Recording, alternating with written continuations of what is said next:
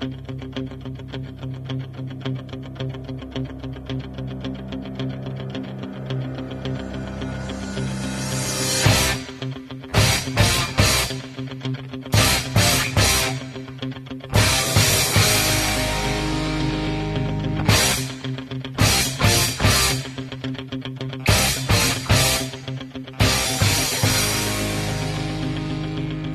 can you succeed in raising your children to have unshakable faith in Jesus Christ, especially when the odds seem to be stacked so high against you?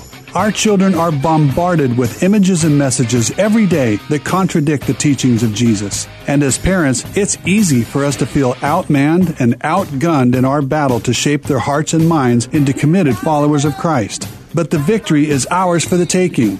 God has given us everything we need to equip our children for the life He's called them to. So join us today as we engage in the crucial conversations that will help you discover and apply the tools you need to raise your kids with unshakable faith in Jesus.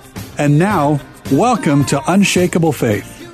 Hello, everyone. I'm Dr. Steve Hubler, president of Legacy Family Ministries. Welcome to another episode of Unshakable Faith. I'm here with my two co-hosts, my beautiful wife, Melissa Hubler. Hi, it's good to be here. And Amy Sun, who is our Director of Women's Mentorship and Child Discipleship Specialist. Hello. Good to have you guys with us. And we want to welcome all of you who are joining us here today, whether you're joining us live or through our podcast. And we invite you to stay with us for the next half hour as we talk about finding true north, the top 10 tools you'll need to raise a Christ centered kid. Now, in today's conversations, we're going to reveal one of the most practical and influential tools that you'll need to raise your kids with an unshakable faith in Jesus. And that is coming to the place where you can live your life with a clear understanding of who you are and who God is. I say that because those two truths affect everything about how you follow Jesus and how you model following Jesus and teach following Jesus to your kids. So yes, today we're going to revisit that all important topic of identity. And we're going to discover what it is, why it's so very important in helping our kids find true north and follow Jesus. And we're going to reveal some of the most important things that we need to know about who we are and who God is.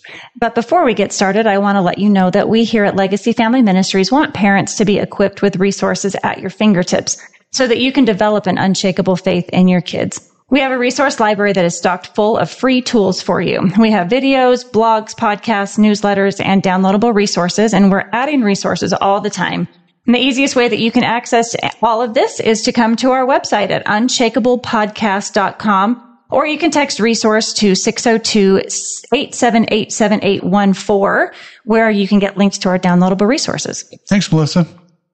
Well, before we dive into the meat of our conversation today, I want to make just two quick observations that I think are going to help set the context for our whole discussion. First of all, this metaphor that I'm using about finding true north is really all about following Jesus. He's the one who called us to follow him. We find that in Matthew 4:19. And he is the one who told us that he is the way, the truth, and the life. We find that in John 14:6. So he is the true north that we and our children are called to follow. But we're going to need some practical Bible based tools in order to help make sure that that happens. So that's where my second observation comes in. And that is we can't give away what we don't have. If we as parents do not have the tools we need to follow Jesus present and operating in our life, at least to some degree, then we will not be able to model them and teach them to our kids in a way that they can successfully use them in their own lives. We cannot pass on beliefs and convictions that we don't really hold in our own heart. We can't pass on a faith that we don't have, and we can't model what it looks like to follow Jesus if we ourselves are not seeking to follow him. So the first step in applying what we're talking about today is to take an inventory of ourselves and see where we stand in relationship to these principles. Do we believe him? And if so, are we practicing them in our everyday lives? Of course, we don't have to be perfect in any of these things. We don't have to have achieved perfection in applying these things to our life. But if we are at least on the journey, then they'll be at work in our hearts mm-hmm. and we can be better equipped to pass them on to our kids. Right. Make sense? I think in this area, we don't have to uh, fake it till you make it That's a common thing that we say in America. Yeah, that would be a bad move. yeah. It's okay to say to the Lord, like, I believe, help my unbelief. You know, the man mm-hmm. in scripture who said that to Jesus, he was considered to have some of the greatest faith of, of all. And same with our kids. We don't need to fake it in front of them. If we don't know an answer to something, it's okay to say, I don't know that, but let's look and see what the Bible says. Let's learn together. Mm-hmm. I think that's a great way of really passing on your faith is to grow together. When you're growing together, learning together, there's a unique relationship that begins to form between parent and child. Jesus. Well, yeah, because it's it's not all about doing it all right the first time. Mm-hmm. If if we're doing what you said and learning together with our kids, if they're observing us and our victories and, and even in our challenges, then we get to model for them how to come back from those hard times, how to walk through the things that we got wrong. I think our pride gets in the way often. Like we want to show ourselves as parents. We want to show we know everything. You follow what I say. That's not always beneficial, especially when it comes to walking a relationship with Jesus that is so dynamic. Mm-hmm. I think a lot of times we have a lot of head knowledge about something, whether it's about God or kids or this or that. But if we only have head knowledge, if we only have what we've ever read into a book and it hasn't seeped into our hearts, we're not going to have to pass on what we want to pass on. We need to be able to develop that deeper relationship with God where what is in our head goes into our heart. And then we can start to say, wow, I'm going to live this out differently and I'm going to show them this differently because it's not just what I read in a book. Right. Well, some of you may be asking this question. You may be saying, okay, Steve, I get that it's important for us to know the truth about who we are and who God is. But I don't really see a clear connection between that need and our ability to be successful at passing on a solid faith in Jesus to our kids. So what exactly is the connection there? And that's really what I want to drive to next because it really is a great question. So let me try to unpack it for you. There's a lot of information here, but I think it's really good stuff. I want to start with our environment. Okay. Our environment. You share a common environment with your children. Even if you're divorced and are living in a shared custody situation, you still share a common environment with your kids. You share a home with them. You eat at the same table with them or sit together in front of the TV and eat with them. yeah, you share a table with them. You ride in the car with them. You go to church with them. You go to the store with them. You, I mean, you do life with them. You do life together. So you share space with them as you live your lives. Next, there's the whole idea of actions. Okay. So let's consider our actions. Because you share space with your kids, because you live in the same environment with them, your actions are going to have an impact on them. So the words that you choose to speak, the actions that you choose to take, the reactions and nonverbal messages you allow to roll off of you, all of those things have some degree of an impact on the people around you, either for better or for worse. So let me just give you a for example here. If you walk into a room where your children are sitting and you're feeling angry, you're feeling on edge and just generally irritable, because that never happens to any of us, right? it's like, yeah, when you come home from work, especially if you're letting those things show in your posture, your expressions, your tone of voice, how do you think that's going to affect your children when you walk into the room? It's going to do one of two things based on their past experience. They're either going to withdraw from you or they're going to come to you and ask you what's wrong and see if you're okay. Yeah. Hmm. Any thoughts, Amy? Oh, we were just at a marriage conference recently, and one of the things she said was that coming home from work, she tries to stop just for a little bit to re kind of refocus so that her kids aren't getting the leftovers. But when she comes home, she's either gotten a coffee or she just stopped to pray or listen to worship in the car, but a way to leave behind work and enter the home to recalibrate. Yes, to give everything to her family now. That that is behind. It's what happened in the day, but now coming in, your kids get the best of you, not what's left over of you. Right. And she was saying that because of the point we're making, right? right? Mm-hmm. Your actions affect the people around you. I mean, I, I, wish everybody in the world knew that, right? Mm-hmm. but they really do. So if, if we're like I described every time we come home, that's going to have a long-term impact on our whole family, right. not just our kids, but our spouse too. Um, if we come home, you know, walking in the fullness of the Holy Spirit and we're full of joy and everything, that's going to have an impact mm-hmm. on our home. It's going to have an impact on our kids. So what we're like when we walk in the door, what we're like when we're going about making dinner, cleaning up, doing chores on the weekend, all of those things, our actions are going to have an impact on our mm-hmm. kids. So here's the point. It doesn't matter if it's a big thing or a little thing. It doesn't matter if we're modeling something godly or ungodly. The bottom line is our actions impact our children's. Our moods affect their moods. Our thoughts shape their thoughts. Our attitudes shape their attitudes, et cetera, et cetera. Mm-hmm. Actions absolutely matter. Well, and it goes the other way as well. It's not just that our actions shape their actions or attitudes, but I know if one of my kids is just in a really sour mood, there's nothing that turns me sour faster than that of having to be around them. I've seen that so, happen. I know, it's crazy. So, but what we model to them in return, because the natural instinct is to have that bad attitude just rub off. But instead, if we can go to them and say, you know what, what can I do to help? Instead of being, why are you yelling at me? Um, it, it'll change that environment. Yeah. So we're actually going to get to identity, but for just right now, what I want you to see is the, the relationship between environment and actions. That's what we've covered so far. Okay. So now let's back it up just one step further and talk about beliefs. Peeling the onion here. What is the relationship between our beliefs and our actions? What do you guys think? Of, I mean, well, I thought shooting from the hip. Immediately of danger.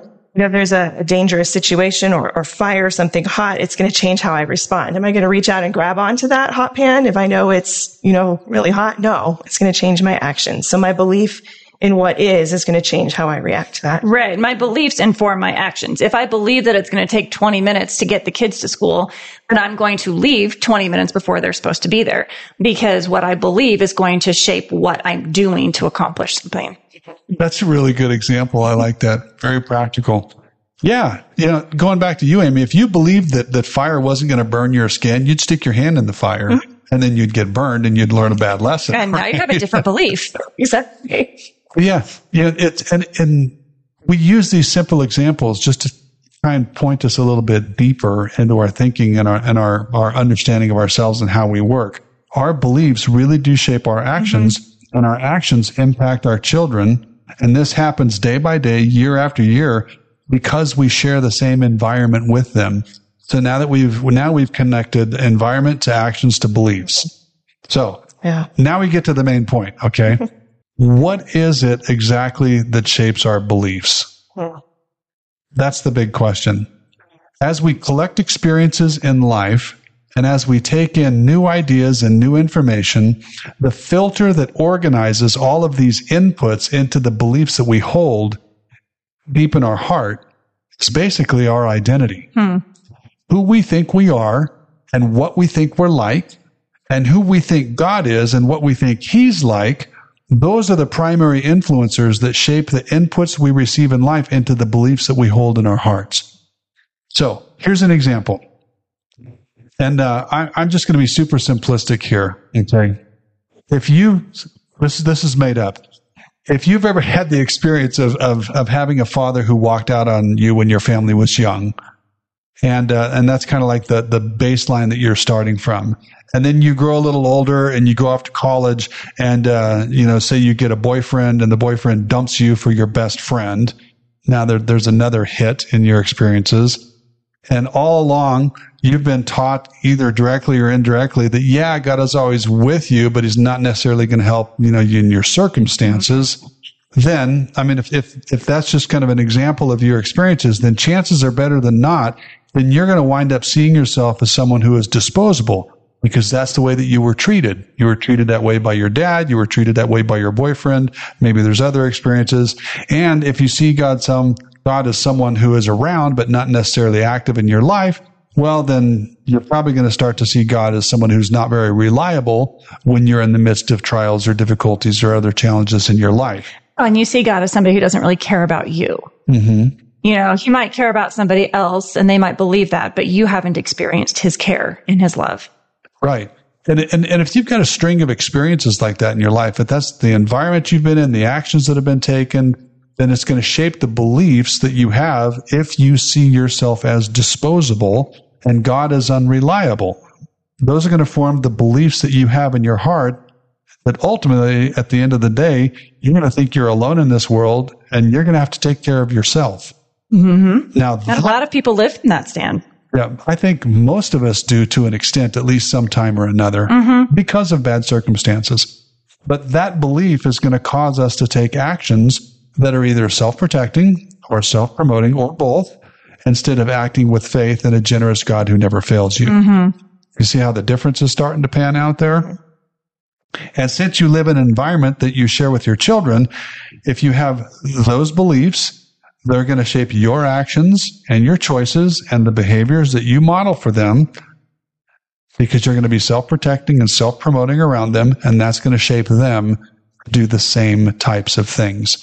So where your faith gets undermined because of the identity and the beliefs and the actions in the environment, that is going to impact your kids and how they start shaping all those things. So do you see the connection there? Yeah. And I think it's important for a lot of parents to see that too, because what I see in the local church is parents wanting their children to have a different relationship with the Lord than they have. Mm-hmm. So I see them bringing children to church and leaving them, and then they stay in the lobby or they leave and then come back and pick them up. But they're not being their their identity in Christ is not being uh, established. They're not growing in the Lord, but they're wanting something different for their kids, not realizing their kids are watching them. Why did you leave? It wasn't important enough for you, so why is it Right. me? Well, and even if they don't know that that's what has happened, that is one hour out of the entire week.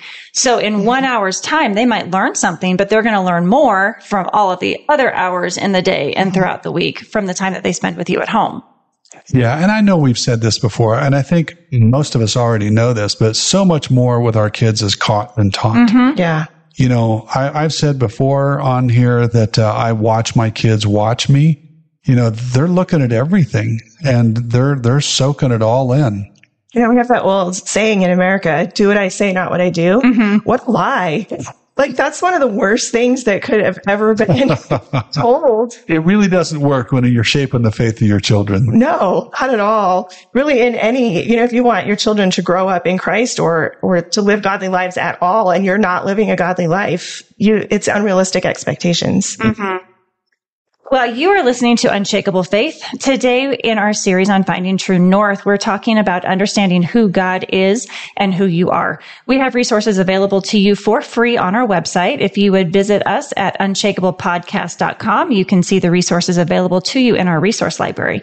That's unshakablepodcast.com and click on resource library. Mm, Thanks, Melissa. Well, so far in our conversation today, what we've really tried to show you is that there really is a, a, a direct connection between the the way that we see ourselves and the way that we see God and the way that our faith is developed in our kids. Um, because identity is connected to belief, belief forms actions, actions take place in an environment, and that's how we, we model and teach. So now that we better understand that connection there between identity and helping our kids be successful at follow Jesus, let's take a closer look at just our identity piece of this. I know we've talked about this in previous conversations. And it's We've one been- of our favorite conversations to have. We love talking about identity. it, it really is because it's so important. But uh, when I refer to identity, I'm referring to the blueprint that God had in his heart when he first thought of you. I, I borrowed that from somebody. I can't tell you who it is, but uh, yeah, some wise person taught me that. And uh, using that then as a backdrop, what do you guys think is the most important thing for us to know about our identity? Because there's so much to choose from. What do you guys think is the most important in your opinion? I love the fact that my identity was given to me by God before I was born. So um, Jeremiah 1 5 says, Before I formed you in the womb, I knew you. Before you were born, I set you apart. I appointed you as a prophet to the nations. God has a calling, a, a desire, a hunger, seeds that were planted in your heart.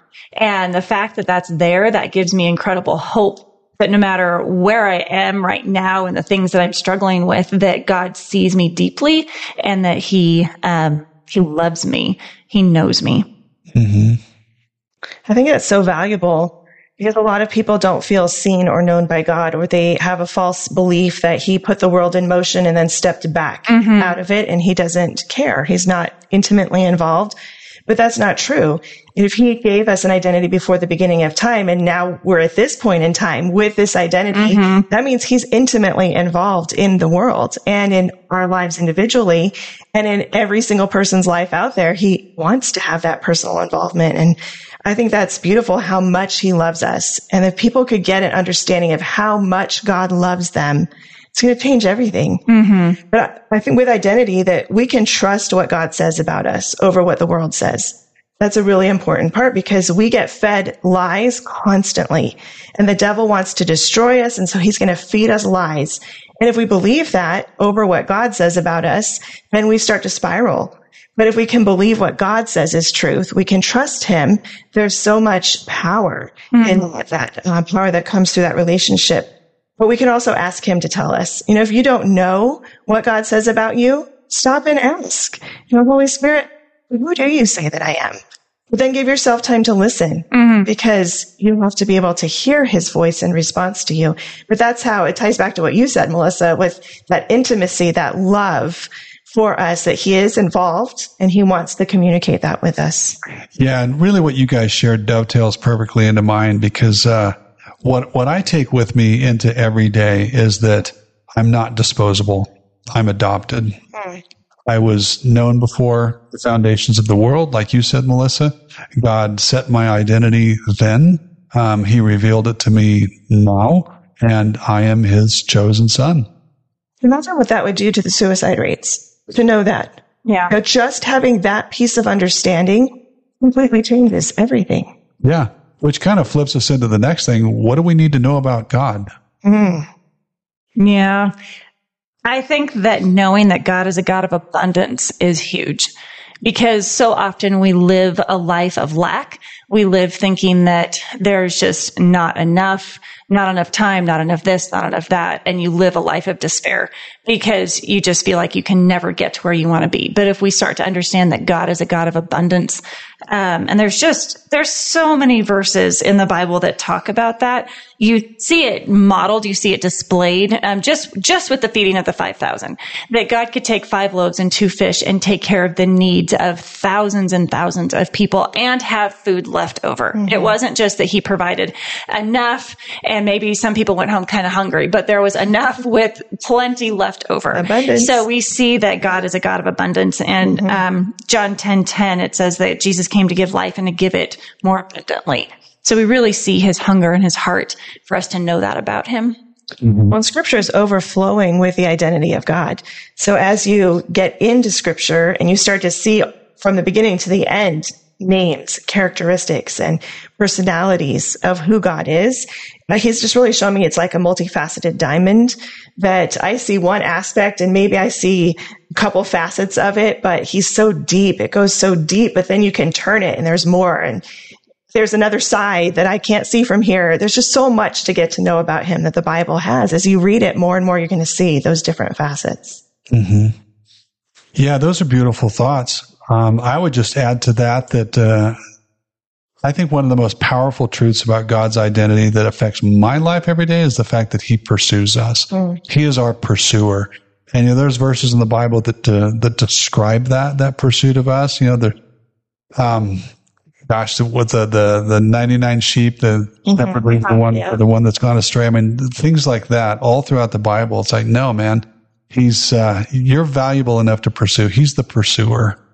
And uh, I can think of a dozen examples in my life where I was going through difficult times, and in the midst of them, when I finally stopped to to turn my attention back to God and basically like, where are you? Or, you know, what are you doing? That sort of thing that I, there are times where I can literally feel his hand on my chest. Like you put your hand on the chest of a small child. It's like, I'm here. I'm with you. I'm pursuing you even in the midst of this. Mm-hmm. Yeah, far too often we feel like, where are you?